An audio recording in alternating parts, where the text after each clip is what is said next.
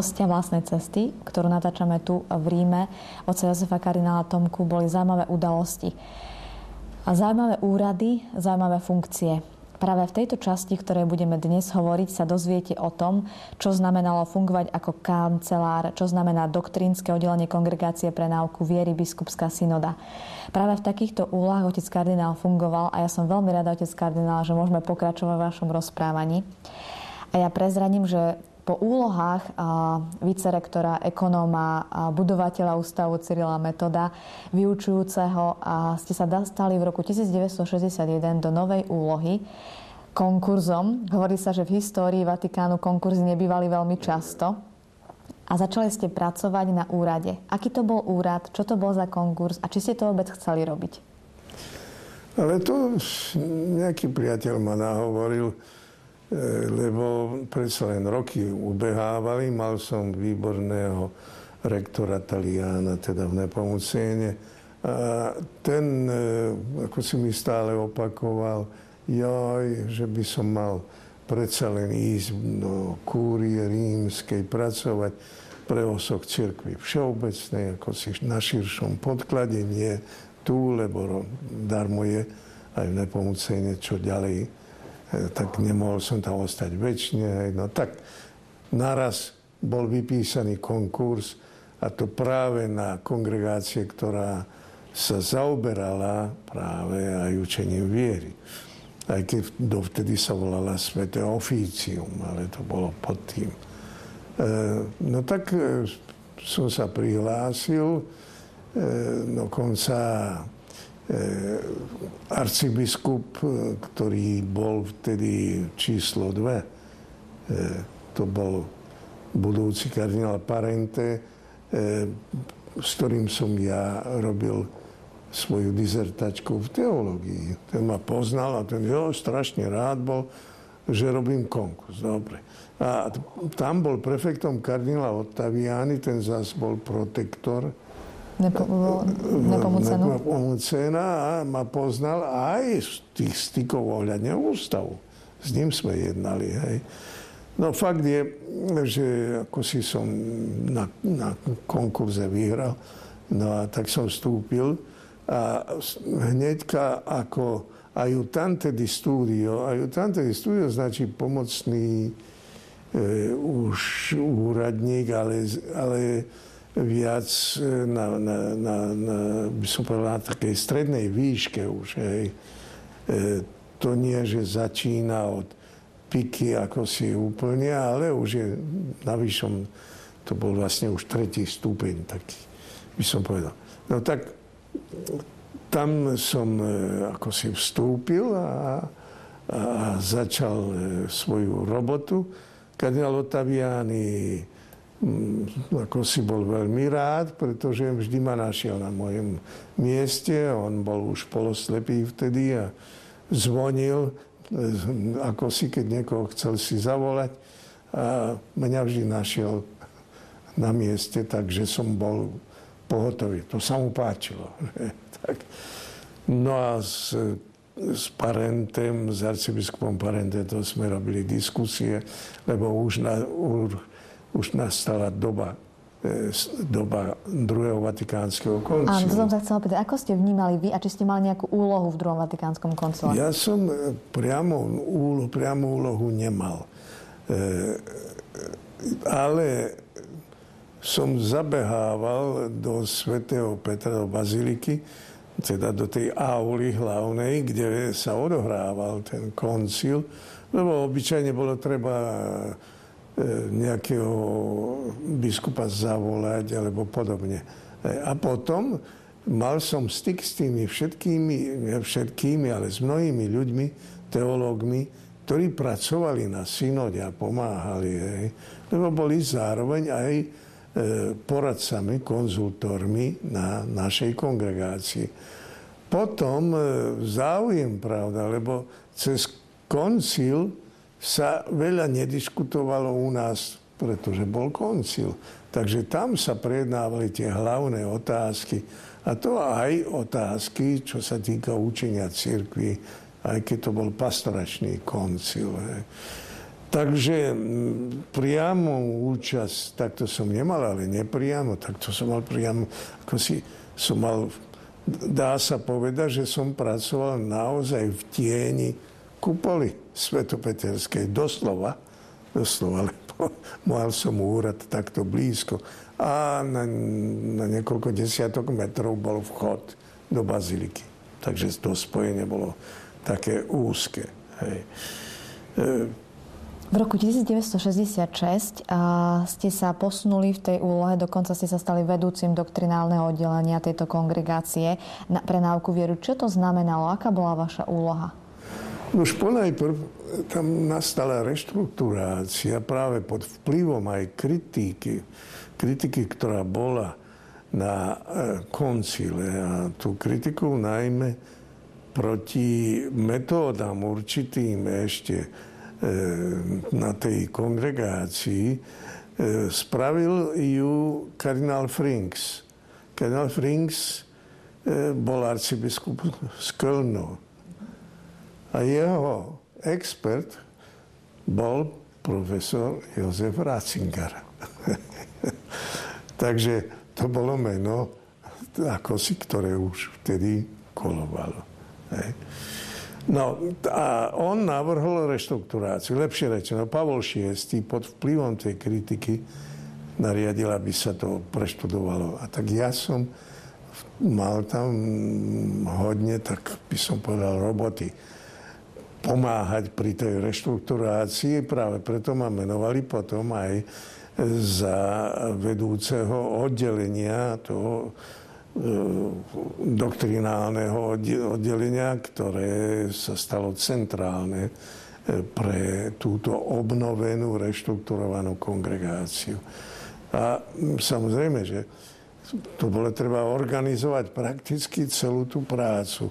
A keď potom vyberali voľakoho na prvú synodu, medzi tým Pavol VI totiž e, ustanovil synodu biskupov a to celosvetovú synodu. Čo to znamená, že všetci biskupy ma, musia vtedy pricestovať do Ríma? Čo znamená nie, biskupská synoda? Nie, to je koncil. Keď všetci biskupy prídu, tak to je koncil. A samozrejme predseda pápež. Hej. Nie, synoda to sú vybraní biskupy, volení biskupy, predstavitelia jednotlivých biskupských konferencií. Prichádzajú ale z celého sveta, a jednajú, vtedy to bolo celý mesiac, dneska sú to tak aspoň tri týždne, o jednej téme, ktorá je zaujímavá. Tá otázka je životná, dôležitá pre ľudí, pre veriacich i neveriacich, pre biskupov, pre pastoráciu. Hej. Takže išlo o témy veľmi dôležité. A e, prvá sa, e, biskupská synoda sa zišla v roku 1967. A mňa e, zavolali, bol som jeden z piatich tajomníkov špeciálnych. A to tajomník pre práve pre látku, pre miešané manželstva a práve tam tie skúsenosti, aj to, čo musel, som musel naštudovať, tak toto som potom použil. Z toho vznikla kniha, ktorá e, je po taliansky, ale ktorú ešte voľa kto používa dneska po toľkých rokoch, ako e, by som povedal náukovú pri vyučovaní kanonického práva o miešaných manželstvách. Takže toto bola ďalšia moja činnosť. Medzi tým samozrejme, potom som sa vrátil za Slen, lebo bolo treba už aj e, inú vec organizovať. Na tej istej synode sa zároveň rozhodlo, Pavol VI to schválil, zriadiť aj medzinárodnú e, komisiu teológov keď bolo treba ju organizovať, spraviť stanovy, vybrať členov, to bolo 30 vybraných ľudí, najlepších teológov z celého sveta, ktorých navrhovali biskupy. No a medzi nimi zase len koho nájdeme, tak mená ako bol Kongár, samozrejme, Yves Kongár, Dominikán z Francúzska, alebo ako bol Schnackenburg z Nemecka a jeho priateľ, zase len profesor Jozef Ratzinger. Potom bol tam biskup Colombo z Talianov a tak ďalej. Všetko známi ľudia, Hans Urs von Baltazar. Tak to všetko bolo treba zorganizovať, e, previesť menovania a potom aj e, dať schváliť e, štatút. Ten sa vypracoval projekt a potom tí, oni tu o tom debatovali celý jeden týždeň a z toho vznikla potom tá činnosť e, dôležitej komisie medzinárodnej. E, práve. Tak to bol ďalší, ale teraz už priamejší styk aj s profesorom Ratzingerom. Od roku 1974 do roku 79 ste boli podsekretárom a práve v rámci biskupskej synody. Čo je to za orgán? Pravdepodobne ste možno boli aj v priamej komunikácii. Už vtedy nastúpil v 76. Jan Pavol II. Takže... No, e, takto. V 64. decembri ma preniesli a menovali za podsekretára kongregácie pre biskupov. To ako úrad kongregácie. E, Svetová synoda sa stretáva raz, iba raz za dva roky, takedy za tri roky, a je to záleží. Kdežto kongregácia, to je ten úrad, čo pripravuje menovania biskupov, zriadovanie biskupských konferencií e, a podobne. A tam mňa menovali ako číslo 3. Prefekt, kardinál, e, sekretár arcibiskup a potom som bol ako podsekretár. Tak to bola tiež taká pre mňa taká príprava, lebo som mal veľa možností stýkať sa a poznať biskupov. No a takto sa aj E, rysovala potom vlastná, vlastne taká príprava, lebo v 78. zomrie Pavol VI v auguste. E, sa pamätám 5. augusta či 6. E, a príde Jan Pavol, Jan, Jan Pavol I a po ňom hneďka, po krátko im, to bolo 30 dní niekoľko, po smrti Jana Pavla I. Lučányho zvolia koho? Karola Vojtilu. A Jan Pavel II teda e, začne potom e, svoju činnosť v decembri 78. Takže navštevuje svoje úrady tu. Čiže všetky tie kongregácie. Tak prišiel aj k nám e, na kongregáciu pre biskupov. A išiel k prefektovi, išiel k sekretárovi. Potom prišiel ku mňa a ja som práve vtedy dostal peknú knihu fotografií. Možno, že ju ešte aj tu mám. Dneska už je stará. Ale to bola fotografia Tatier e, zo strany tak slovenskej ako poľskej. No to som nechal náročky na stole.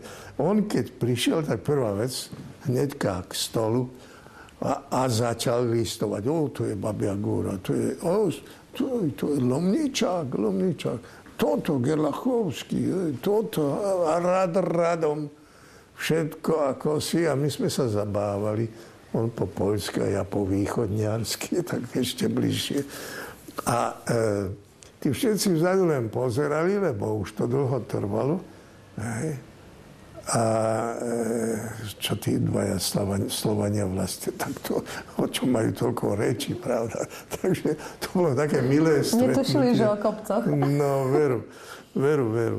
E, m, tak to sme sa ako si zoznámili a naraz len e, v júli tesne predtým bolo menovanie za kardinálov. A vtedajší generálny sekretár biskupskej synody, kardinál Rubin, monsieur Rubin, bol menovaný za kardinála. Čiže nechával úlohu. A naraz len 12. júla 1979 ja dostanem povolanie ako si a oznámenie, že Svetý Otec ma menuje za generálneho sekretára tej svetovej, celosvetovej biskupskej synody. Dôležité miesto, lebo úrad je dôležitý. Synoda aj u nás má za to veľa čo povedať.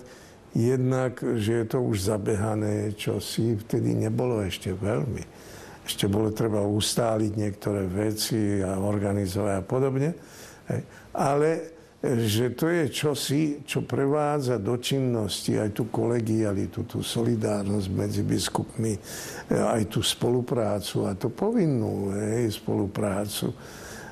A najmä, že sa zaoberá, to sú porady, také dlhodobé porady, ktoré trvajú tak, no, hovorím, tri až 4 týždne, hej, kde vyvolení biskupy, okolo 200 biskupov sa zídu a debatujú o určitej téme. Tá téma sa volí dopredu, ale to musí byť čosi, čo, čo robí, robí problém v cirkvi, čo ako si je dôležité. A teraz biskupy po debatách e, sa zhodnú a hlasujú na určitých návrhoch. Hovorí sa návrhy, ale tie návrhy potom sa dávajú akože predsedovi synody a to je pápež. No len e, pápež to berie veľmi vážne, e, pretože to je predsa len čosi výsledok toľkej porady, e, ktorá je aj, aj, aj lokálne, aj v jednotlivých štátoch, národoch, zemiach. Hej a, a tí reprezentanti, čo prídu biskupy, tak to tam spolu ešte zrovnajú, porovnajú s situáciou na celom svete, tak to je taký obraz církvy a obraz aj stavu spoločnosti ľudskej, pretože prinášajú to, čo sa deje vo svete. Takže tie návrhy sú uvážené, tak pápeži to berú veľmi vážne, natoľko, že keď som ja bol už tým sekretárom a sme pripravovali už konečný dokument, tak prvá otázka, ktorú mi Ján Pavel II vždy rada, že to tam musí ísť, ale na konci aj chcel vidieť, aby všetky tie návrhy boli zohľadnené v tom dokumente. Čiže bral to veľmi vážne a bral to do veľmi úvahy? Veľmi vážne, veľmi vážne. Povedzme aj teraz, on ide do Beninu. Hej. A ide tam prezentovať práve taký dokument zo synody, hej, a v ktorom sú zohľadnené a začlenené tie návory biskupov. Viete. Takže e, taký dôležitý e, taká ustanovizeň je veľmi dôležitá pre život církvy. Je to raz za dva roky, alebo za tri, podľa toho, ako to pápež chce. A teraz ale to všetko zorganizovať. A to všetko viesť dopredu. Ja, tak e, našťastie, že ja som mal ako si za sebou jeho. Lebo ten, vtedy ešte to bola nová ustanovizeň. Kúria to nepoznala, Hej, takže hľadela, no čo to bude nová kúria na riadenie cirkvi. Hej. Biskupy to veľmi ešte nepoznali, lebo to sa len zavádzalo. Hej. Ale e, Jan Pavel II, ako si ten, ten ma viedol, sa informoval. Ja som nepotreboval žiadať o audienciu, tu prišiel telefón, že príďte na večeru. A som išiel na večeru a tam sme debatovali o veciach a sa hneď pýtal, ej, a čo, ako to ide, ako a aké sú otázky a čo a podobne. Takže som mal ako si istotu aj a potom mňa ľudia už tu v Ríme v Kúrii poznali. Takže som mal aj dôveru a to bola veľká výhoda, že som mohol kľudne pracovať a sa venovať naozaj tej tvrdej práci organizačnej. V roku 1979 v septembri bola jedna veľmi veľká vec a to vaša vysviacka biskupská v Sixtinskej kaplnke. Keďže stále ešte bola totalita, mali ste nejakých, ako sme spomínali, pri kňazskej vysviacke rodičia nemohli byť. Tu už prichádzajú vaši rodičia na biskupskú vysviacku? Nož, takto veci sa takto odohrali, že e, pravda už to menovanie, ja som už bol známy, tlač sa už tak viac o mňa zaujímala, e, tak medzinárodne som bol známy. No a pritom aj to menovanie bolo čosi dôležité medzinárodne. Takže myslím, že aj pražská vláda, ktorá mi dávala vízum, aj mne, aj dovolenia, nemohla ako si sa uhnúť, tak dovolila štyrom osobám, štyrom, aby prišli na vysviacku, ktorú robil sám pápež a dokonca v Sixtinskej kaplnke za účasti diplomatického zboru e, a nielen toho, samozrejme, našich Slovákov zo zahraničia prišlo veľa, ale Sicilinská kaplnka, no tak keď tam bolo takých 300-400 ľudí, hej. a to sme rozdali dokonca e, aj lístky a naraz mi telefonujú švajciári hej, tesne už pred e, vysviackou, že tu na námestí je plno ľudí, vyše 100 ľudí, 100, 200 či koľko. A viete, oni sú aj v krojoch a oni by chceli prísť na vysviacku a žiadajú si no a nemajú lístky. No, lístky nemám ani ja, ani miesta nie. V Sixtíne už toľko, hej. Takže no, pustite ich všetkých. No tak prišli, oni sa pozbierali a sa medzi sebou takto sa tvárili, že sa ani nepoznajú, aby nemuseli to hlásiť doma, pravda. Pretože keď prišiel niekto domov z cudziny, tak musel vždy dať správu, za ním boli tajní, hneďka vyšetrovať. Aj mňa pozorovali, aj ako. Aj. No tak tí ľudia prišli hore a postavili sme ich pred bránu Sixtickej kaplnky, ktorá je dosť široká viacerí mohli priamo vidieť. Dali sme im obrazovku a všetko počuli znútra, lebo to bolo počuť. Hej. A keď vyšiel Svetý Otec stade, a keď sme spolu s ním išli potom, oj, oj, oj, to bolo radosti. Hej. No a potom tam tá vysviacka, to je čosi, história o sebe, sama o sebe, lebo e, Svetý Otec mal rátajme s tým, že svätý Otec mal za sebou iba 10 mesiacov na Petrovom stolci. Takže to bolo čosi nové a on pri tom v Sixtinskej kaplnke a svetil iba mňa jediného. No lebo ja som mu povedal, hneď otvorene svetý oče, ja mám ťažkosť. Keď pápež svetí niekoho, no tak to je vo Svetom Petre v Bazilike, a tam treba minimálne, aj keď by to bolo úplne vzadu v apside, no tak tam treba minimálne tých 3-4 tisíc. Kde ja zoberiem toľkých ľudí pre vás? Hej? No, nestarať sa, nestarať sa, nestarať v Šikstickej kaplnke. Ja to robím. Hej? A už bolo, hej. A tak som, pravda, pod tým Kristom hej, ktorý je hore na to, ako si bol svetený a čo si veľké, veľké, keď som stal, pravda, tým, a keď mi vložil ruky, viete, na hlavu a to tak, ako on vedel, sa zamyslel, uzobral kosia, že a teraz to, tie ruky vložil na mňa, tak ja vždy vravím, že to ešte dnes cítim tie ruky na hlave. No, čo si veľké, čo človek zažije, ako mne sa to ušlo, hej. Z ničoho nič, práve ako nutnosť dokonca, ako riešenie určitej ťažkosti. Jak si to Pán Boh vie zariadiť.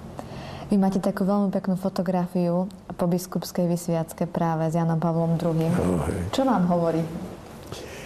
Tak mám ich viac, ale to je jedna, keď vkladá ruky a druhú, tu mám tu na, ako si zavesenú. To už keď sme sa vrátili, bola veľká horúčava 15. septembra, ale horúčava jednak, že boli reflektory, pretože bola rakúska televízia a potom celá Sixtínska kapela, kosi a tak ďalej. A ľudí napchatých. Takže to bolo... Boli sme tak trošku spotení, hej, a tak vedľa seba a on sa pýtal, no, hovorí, a vaši biskupy neprišli? Nikoho nevidel. A ja hovorím, že nie. Hmm. Hovorí, to je veru smutné. A práve vtedy nás zachytil ten fotograf, ako si na, na tej fotke, však potom si môžu ju začleniť. Hej, no to, no Takže biskupov ste nemali, ale mali ste aspoň tých štyroch najbližších ľudí, ako ste spomínali. Hej, tak to bolo, ako si boli dvaja rodičia, bola jedna zo sestier a jedna z príbuzných. Hej. Ja to v tomto bode opäť preruším, aby sme mohli potom pokračovať ďalšie relácie s ďalšími príbehmi z vášho života. Veľmi pekne ďakujem. A naozaj ja si uvedomujem, keď ste spomínali na začiatku vstup do seminára, vojna, e, možno predtým chudoba. Naozaj v tej vašej životnej ceste bolo veľa ťažkých vecí, ako keby si naozaj vás ten Kristus chcel tak veľmi blízko samého, keď ani tých biskupov ste nemali vtedy pri sebe. No ale keď sa to rozdelí na dlhé roky, tak to nebolo také až priťažké. To zase pán Boh vie, ako si aj takto trochu aj toho, trochu aj toho, aby ten život nebol taký jednoduchý. Milí televízni diváci, ja verím, že aj e, tieto slova vás pozbudia naozaj, že e, nie vždy musí byť všetko také rúžové aby bol človek šťastný, aby bol blízko pri Bohu. Pozývam vás opäť o nejaký čas sledovať pokračovanie relácie Vlastná cesta, ktoré, ktorú natáčame tu v Ríme u otca kardinála Jozefa Tomku a budeme hovoriť o jeho veľkej úlohe a to je evangelizácia misie.